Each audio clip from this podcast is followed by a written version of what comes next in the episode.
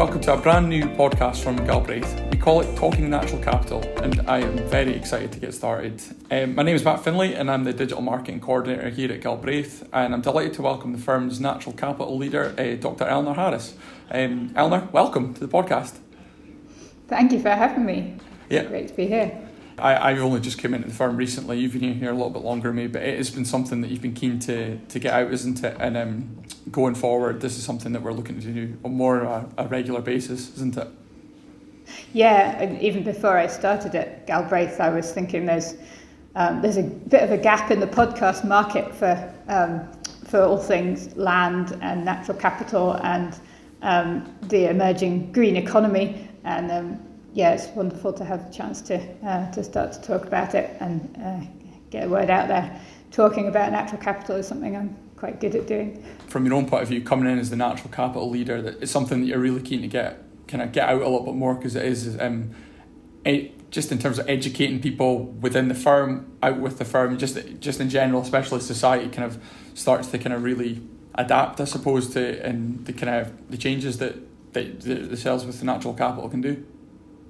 Yeah, I suppose I've, I've always been interested in environmental issues, and yeah, as you say, we can talk a bit more about me and where I've come from. But also, I'm um, I'm a very creative person, and and natural capital is um, sort of enabling me to put those two together because rather than rather than just watching environmental um, changes unfold, it's actually um, it's about being at, at the edge of how do we respond to them, how do we shape what we're doing, how do we um, how do we create the kind of world we want to live in, um, which for me is uh, exactly where I want to be. So uh, and in Galbraith, there's that um, desire and demand for that for that innovation and and creativity. Yeah. So it's a very exciting time. You know, we're, we're we're very much at the start. I think it, it has to be said of, of the podcast world. So we are um, we're taking it uh, podcast by podcast, but we, we do hope as well to get on some some guests potentially. You know, you know a lot of people um, in this in this industry, and um, and really kind of having those key discussions, and, but in a in a light-hearted sense um, on on the podcast format. Yes, it's um, it's new for both of us, I think, uh, but I think the the when I listen to podcasts, what I want is a sense of almost a sense of being in a pub with some really interesting people and having a, a good time and relaxed chat, but talking about stuff that's really important and interesting and having my mind opened. Um, and and I've been um, almost through my through my career, I've been collecting interesting people, and and this is a real opportunity, I think, to bring them back and um, have those conversations in a in a forum where we can invite everyone in, and hopefully there'll be lots of people listening and thinking they sound like good people. I want to be in, in that pub. yeah, well, I mean, we are obviously recording on Zoom today. However, if you do fancy going for a for a pint and a, and a, a chat with all these interesting people, I'm sure it can be arranged at, at some point down the line. Yes. we'll look to kind of just chat a little bit about yourself, um, Eleanor. First off, um, a little bit about your journey. How did you get to Galbraith? Um, well, I suppose chiefly by being uh, that funny beast and environmentalist. What is that? And it's since as long as I can remember. I remember about the age of seven, um, um, creating a little um, shop in my bedroom and selling little things that I'd made for uh, in aid of WWF and watching David Attenborough programs and, and vowing I was going to save the rainforest. And I really wasn't sure, you know, how do you go about that at the age of seven? Um, and I guess I felt that that was perhaps a bit childish and naive. And growing up, um, the uh, climate change was an emerging issue and um, biodiversity decline. Um, and I'm not really, I'm not, I'm, I'm interested in science and I, I, I, love science, but I'm not of a scientific mind, so I wasn't going to go in that direction. Um, how do you create a career in, in being an environmentalist? I did quite a lot of campaigning, uh, worked with um, Scottish Environment Link and with the churches, uh, Scottish churches, doing environmental awareness, um, and done quite a lot of stuff within Edinburgh, which is uh, where I'm from, my hometown, and um, Edinburgh, um, for example, Edinburgh Living Landscape, which is a big coalition of organisations. but campaigning is, is a bit of a thankless task. You're always telling other people to do something. Um, as I say, it didn't feel very creative. Um, you're always having to complain about stuff. Um, and so I went off in different directions, and um, history is my other, uh, well, my, my um, what I'm trained in. I'm a historian, and that um, interest in trying to understand the world and how the world works, um, how to understand evidence, how to weigh up where the truth is, who's, who's saying what for what reason in this amazingly complicated world we live in, where have we all come from, where are we all going, how have we shaped societies and landscapes. And I kind of disappeared off from the environmental scene to be a historian. But it was always there and kind of tugging at me. And um, uh, about five years ago, um, I um, I started a job in uh, CONFOR, the Confederation of Forest Industries, as policy researcher, and that was that was a bit of a break for me because it, it let me bring together my two skills of, of research and analysis uh, from the history um, and interest in environmental matters, where I'd kind of gathered uh, considerable knowledge and was wondering what to do with it and um, so got stuck into the world of forestry, sustainable forestry, something I'm still hugely interested in. Um, and CONFOR was a wonderful place to, to learn about the rural industries in the UK. Um, there's a lot of work on integrated land use and in, integrating forestry onto farms, so interested in farming as well. Um, and then Galbraith advertised for this role of natural capital leader, what does a natural capital leader look like? It's not a subject that you do at university. Um, I've got this quite strange collection of, um, of, of, qualifications and experience, but actually it, it, was exactly what was, was needed. And, um, and with my, my kind of creative side um, as well. And, and in my spare time, I illustrate things and I sing in a choir and I, I write stories. Um, so I've got that um, desire to kind of create things. Um, and I'm pretty gregarious. I like working with people. Um, so it was it was quite a, a, winning combination. Perhaps not quite what Galbraith imagined when they designed the role, but I don't think they knew quite what they were looking for. And uh, here I am. Why do you think that Galbraith kind of were looking at recruiting it for natural capital and carbon leader? To me, it's obvious we should be looking at natural capital. I'm an environmentalist, um, but for um, for firms like Galbraith, it's, it's new territory and for their clients. And um, it's, I think it's really a response to some pretty huge shifts that are going on both in policy and in markets, um, which are really starting to get everyone sitting up and noticing. And, and this is, uh, the world is starting to change. Um, so in, in policy, we're seeing the um, end of common agricultural policy. We're seeing big subsidy changes in England. Very likely a similar will happen in Scotland. We're also seeing um, the whole new carbon um, opportunities opening up, which is um, it's it's a market, but it's a policy-driven market with carbon codes um, and government funding for for decarbonisation projects. Um, and we're also seeing in, within the market itself, the market starting to drive much of that. Um, supermarkets starting to demand net zero food and um, uh, farming, but also wider economy being challenged on, on biodiversity decline and consumers starting to want um, products that they know have, have been produced in ways that, that make the world a better place and, and are not extracting from it, depleting it. So from all sides, we've got natural capital is kind of appearing, um, carbon and biodiversity and, and other things like flood prevention and uh, the quality of life um, that we get from our landscape. So it's everywhere, it's, it's, and it's immensely complicated. Um, and they, I think um, my role as I see it is um, certainly not doing natural capital, but um, kind of navigating, navigating natural capital um, starting to pull some of these threads together in, into, into projects. We're recording not long after uh, COP26, obviously.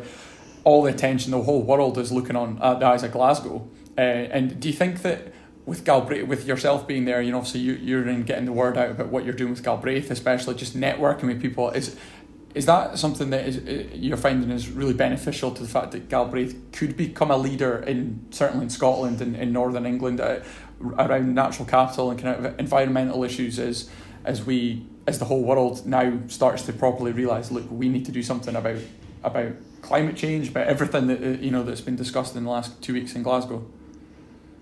I hope so. Yeah, I think um, I'd, I'd like definitely my ambition is for Galbraith to be a leader. Um, and I think it's got um, the the people that I've I've come into work with. Um, it's been hugely refreshing to be um, after after years of saying this is important and nobody very interested, or saying this is important. People people are interested, but they've got no resources. In Galbraith, we've got that range of expertise and we've got that breadth of the client base, and the clients are also. Um, this is another reason we've been interested is our clients are ahead of us. They're, they're innovating, they're um, demanding it, they're um, looking to try things out.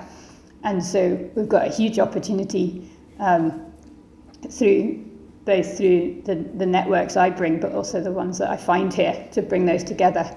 Um, and there are some great divides that I'm, I'm really keen to bridge that I think are going to be absolutely crucial um, to, to tackling this. One is the kind of great divide between the environmental movement and, um, and the the commercial sector, business, um, there's a lot of skepticism and, and distrust on both sides, and they, uh, there's a lot of working in separate silos.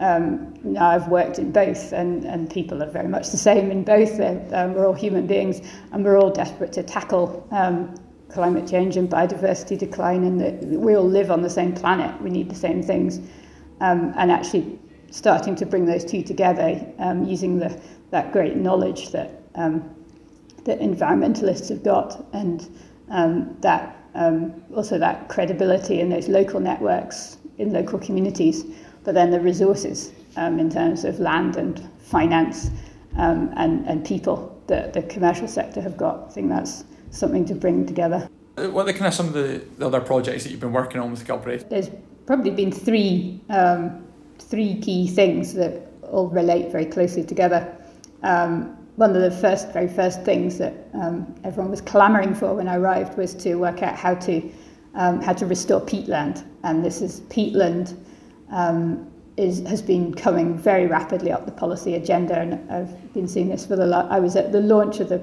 peatland code in 2015, which was one of my first natural capital um, big gatherings at the World Forum on Natural Capital, and um, our understanding of how important protecting peat is in, in the context of um, the UK's and particularly Scotland's uh, carbon emissions has, um, has really increased. So that's been now reflected in policy. We've got um, strong um, grant funding for peatland restoration, and there's also the peatland code, which enables you to register um, carbon credits for restoring peatland and to actually trade those um, either use them for offsetting your own carbon or for trading in the market. So anyone who's got peatland is very keen to, um, to take advantage of this and it's um, certainly something they should be taking advantage of because um, this is a bit of an opportunity and um, if you're in, in some years time if your peatland is not restored then you're actually sitting on your, this carbon loss that could be a big a big liability so I've been bringing together the forestry team, who are obviously already experienced in woodland carbon, which I've been doing for some years, um, and the, um, the, the rural team who are looking after these estates with peatland. Um, and we've been trying to um, navigate the rather complicated um, uh, structure of, on the one hand, the, the government grants, um, on the other hand, the, the peatland code, which is a kind of market mechanism and different groups of people um, involved in these and slightly different standards. Um, and it's all because it's all new. Ev- almost every peatland project has some unexpected thing that wasn't, um, you know, wasn't anticipated in the guidelines. So there's a lot of um, um, experimentation or, or development as we go along. The second big thing has been developing a natural capital assessment, which again is something we've been asked for. Um, uh, there are lots, lots of, they're a bit of a, uh, a fashionable thing. So the initial driver was our clients are looking for a natural capital assessment. If we can't provide one, um, then they may look elsewhere. So let's find one. Um, and there are lots around, and there's um, there's not there's there's a slowly growing standard of what they should really look like, um, although it's very much um, in development. So each one is is kind of trying to do something new.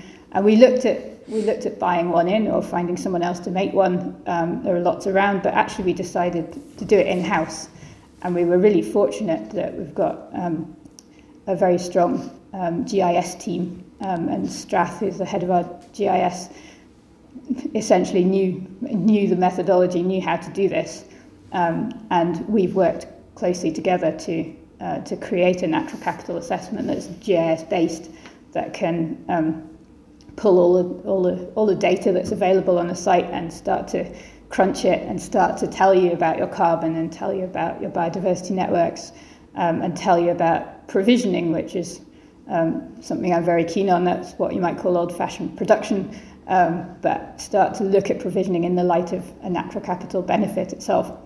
And coming out of that, the other thing that um, I'm getting, uh, I'm starting to realise is, is what we need to find um, is my current favourite phrase, investable projects. So it's all very well having all this data, um, but if you're trying to run a business uh, or you're trying to keep people employed on your land, then you need a business case. And so getting from that natural capital data, um, whether it's carbon or biodiversity or um, riparian restoration, um, to a project that's actually going to, to work in practice, is going to sustain jobs and, and provide an income work in the current policy environment and with your local stakeholders um, is, is the real aim. And we've got some um, really interesting clients that were um, who are interested in this that we're working with to, to start to um, to do that, and that's where the natural capital theory really starts to become the natural capital economy in practice. In your experiences, then, what what's um, making our natural capital uh, offering any different to, to perhaps others? That product is kind of reflective of what I've found in the Galbraith team and what's really um, attracted me to, to working here.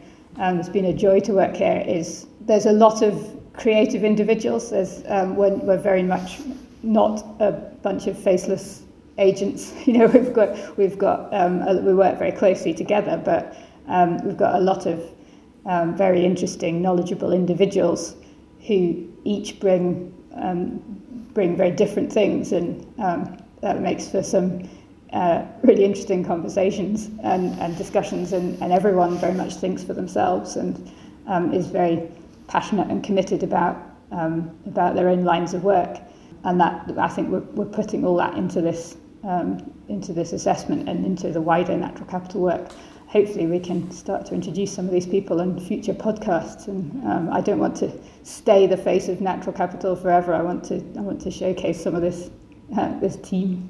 And I've been doing um, we've been doing various internal things. I've been doing a kind of weekly um, podcast, Zoom webinar um, and I've been doing, I've been working with team days and um, with individuals on projects, and already uh, everyone's picking up this ball and running with it. Peatland, the Peatland team are now you know often running without uh, my help at all, um, and but on natural capital just generally people are going and seizing opportunities talking about them engaging with their clients and and also I'm able to delegate external events to people and, and say, can you go off and represent Galbraith on Natural Capital on this at this event? And that's really getting the, you know, it's not just getting Galbraith out there, it's getting the rural economy out there in the wider uh, world of natural capital, um, which is really valuable. And the place to um, go and have a look at our blog, you know, because our, our blog on the website is, is really starting to have a bit of a natural capital takeover, and it's very much not just my voice. There's